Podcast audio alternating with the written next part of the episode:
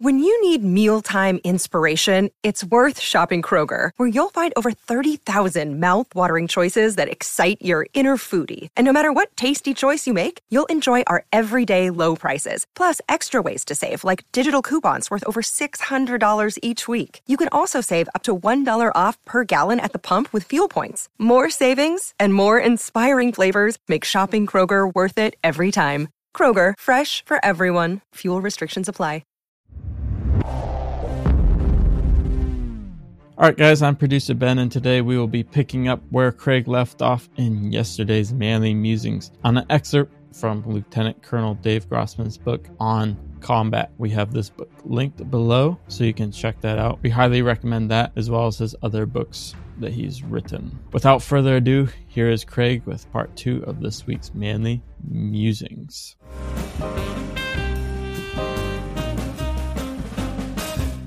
One of the things that I would submit to you is that the wolf is not the wolf in nature, because again, I'm director of Nature Reliance School and I always look at the nature side of things. The wolf is not necessarily a bad creature. And to some extent, he is, but so is the sheepdog, and so are the sheep. I mean, we've got, to, and I know this is just a metaphor, but I want to take this a couple of steps further. One of the first points that came out in Grossman's metaphor is that the wolves feed on the sheep without mercy and that is simply not true. Wolves are primarily pack animals that exist out on their own. They hunt, they breed, they work together, they live together in these small packs.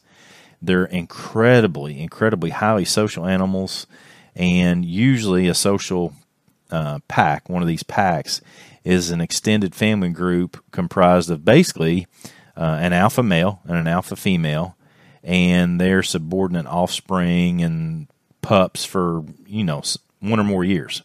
So almost always the only pairs that will mate is that alpha male and that alpha female. Now, where the metaphor starts to take a turn, if you will, and where it is accurate is that you have lone wolves. And lone wolves, because wolves are typically pack animals, sometimes if a wolf does something wrong or something that is unacceptable to the pack, they will be shunned and pushed away from that pack. And so that lone wolf literally goes out and does their own thing and exists outside of the pack. And I'm sure from a nature standpoint, you can imagine that for a pack animal that typically works together with others, that is going to be an incredibly hard existence. Lone wolves are very difficult, have lived a, live a very difficult life, and have to work on their own. And they typically will have to take advantage of something such as sheep, for example, because their life is so hard. So, those in our society, in the human society, are that are lone wolves that pull themselves and push themselves off. Those are the people that I look at being like Ted Kaczynski, for example, who may have started off with a right mindset, but he just went so far with it that he just took an incredibly wrong turn as he was getting started. He had some thoughts about trying to, you know, better the world, but he just was so psychopathic on his approach and so wrong. And he deserved to be shunned and be away from our society because his way of doing things was so incredibly wrong. And it took a bunch of, you know, metaphorical sheepdogs to take him down. And they sh- he should have been taken down.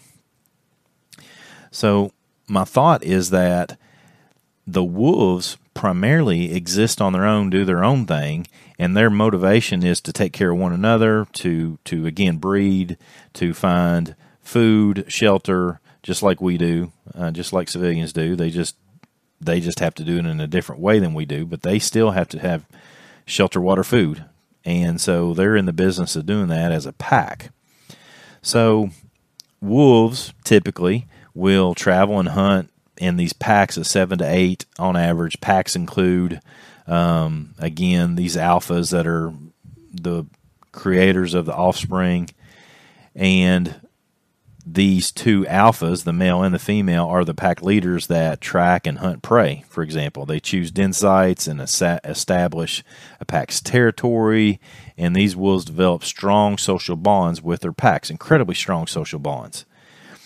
So, uh, another thing from a nature standpoint is that wolves have an incredibly complex system of communication of barks and whines to growls and howls and and although they don't actually howl at the moon like we may see in cartoons and movies and all the stuff that goes along with it, they are incredibly active at dawn and dusk and they do howl more when it's lighter at night, which occurs more often when the moon is full. And so that's why we have this this thought process of wolves howling at the moon. So here's some things to consider on this is that this is where I would like to put us into this metaphor. There's an entity, a person that's missing from this metaphor, and that is the shepherd. And I think that that is missing from this metaphor, and I would like to think of us as a shepherd. And what I mean by that is that we're going to do everything to take care of, we as individuals are going to do everything we can to take care of our own pack, our own sheep. We're going to do all that. We might be in the business of assisting and working with a sheepdog, for example, to help take care of that because there's just something that our senses are not good at doing. And so we employ uh, those that are well trained. In in our metaphor, it's a sh- it's an actual sheepdog, like a Great Pyrenees or something.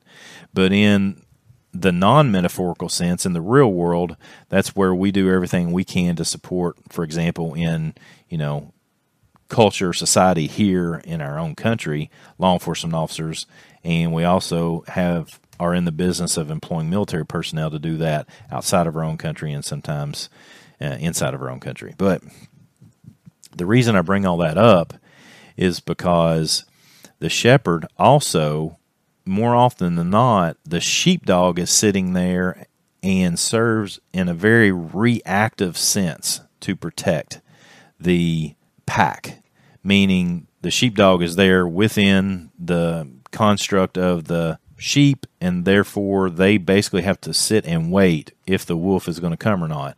That doesn't mean they don't have spidey senses on and they have senses of smell and sight and all the things that go along with a dog that help them protect the herd, the sheep, just like a law enforcement officer. They're typically very well trained. They do their business to take care of the sheep that are under their care but they again also are reactive. That's why you'll see some law enforcement officers are a bit more proactive and are out in the business of you know going into rough neighborhoods, going into areas that are not comfortable instead of just sitting at some parking lot, which you know is another false storyline about how this works is that your typical law enforcement officer obviously the joke is they're sitting around in some parking lot eating donuts and drinking coffee and talking to you know convenience store clerks Another day is here, and you're ready for it. What to wear? Check. Breakfast, lunch, and dinner? Check.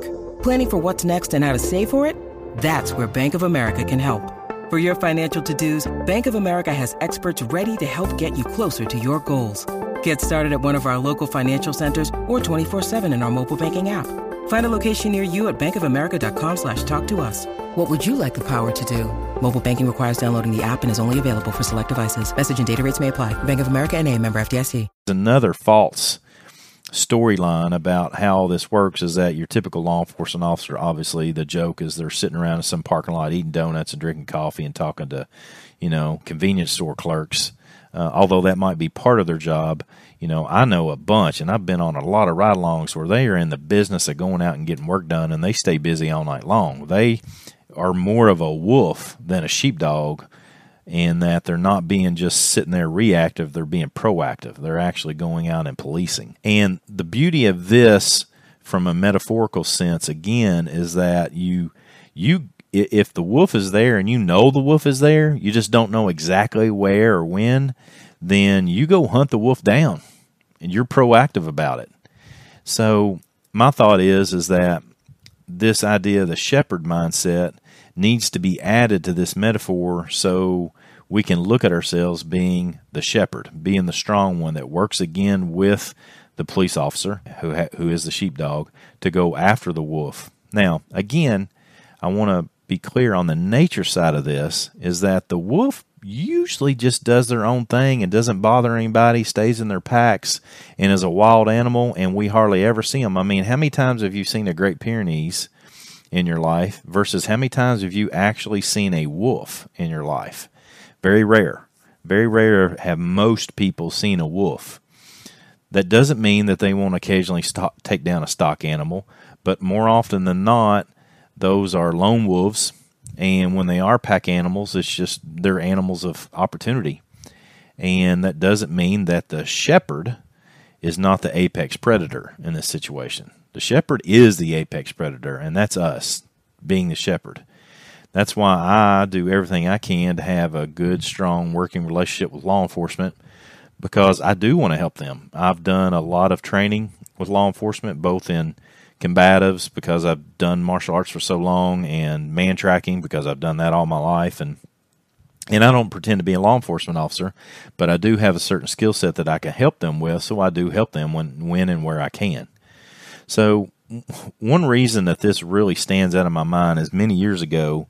Uh, again, you all recognize by my dialect and some of the stories I've told and some of the things that I've gone through that you're a lot of uh, there was a, a time where I was on a farm, just a country boy, and doing all this stuff, and I was over at a friend's house, and we heard this ruckus outside, this really loud bunch of yipping and yapping dogs and, and stuff of this nature. And when we went outside, we turned on this floodlight to this out by this barn, and this guy's dog was being attacked by coyotes. And the way this worked for the coyotes, that is, is that you know one coyote would get the attention of this dog in the middle, and it would go after the dog. And when the dog, the domestic dog, was preparing to to deal with this coyote that was running right after it, another coyote would come in behind and and and take a snap at it in the back end, and that's how they eventually, uh, despite our best attempts to stop it from happening, they kept moving out into the dark and away, and we couldn't see what was going on. It was golly, there was so much wildness going on there. But eventually, what they did is they grabbed a hold of the back end of the dog and ripped it open, and and we're in the process of killing it when we finally got to them and got them got the coyotes off the dog. So think about that from a perspective of if that's how wolves hunt, because they hunt very similarly. In that most predators like that are going to go after the the rear end of the dog because it's very close to to having um, uh, an openness where it's easy to get to, and the face. And when the face and the rear end are grabbed, they're easy to pull apart and make the animal bleed. And when they bleed, they get weak. And so this is just a this is just a method. And so think about this from the shepherd standpoint: as we were caught so unaware. Uh, we were. I was just a kid at the time, and uh, when I say a kid, I was just a teenager. Just just had started driving, was not carrying a weapon of any sort at the time, and that was pretty much helpless completely helpless to help this guy's dog. And so it was one of those things that left a huge impression on me on how easy it was for these coyotes to take down this much larger dog than they were just because of their deceitfulness. And so, me being me and thinking deeply on a lot of simple things that have happened in life, I immediately thought about how that plays out for us and me as a person growing up and the need for self defense and using self defense tools like firearms and stuff of that nature. So, yeah, that's it. Uh, you know, I'm really, really, as you can probably tell, really interested in what you all have to say about this. So please send me an email, info at naturereliance.org. You may see this posted on Facebook or Instagram. If you see it posted there and you listen to it from there, then please just leave a comment wherever you're seeing this, and, and I'll make sure that I keep up and chat with you and, and get your feedback on it because I'm very interested in doing that. In summary, I'd like to look at it this way be the shepherd. You know, the idea of the sheep, sheepdog, and wolves, that's nature. That's how our world is going to work. But in this particular case, I want to add a character to that metaphor, and that is the shepherd. And for those that know me really well, you'll know a lot of reasons why I like this idea of a shepherd.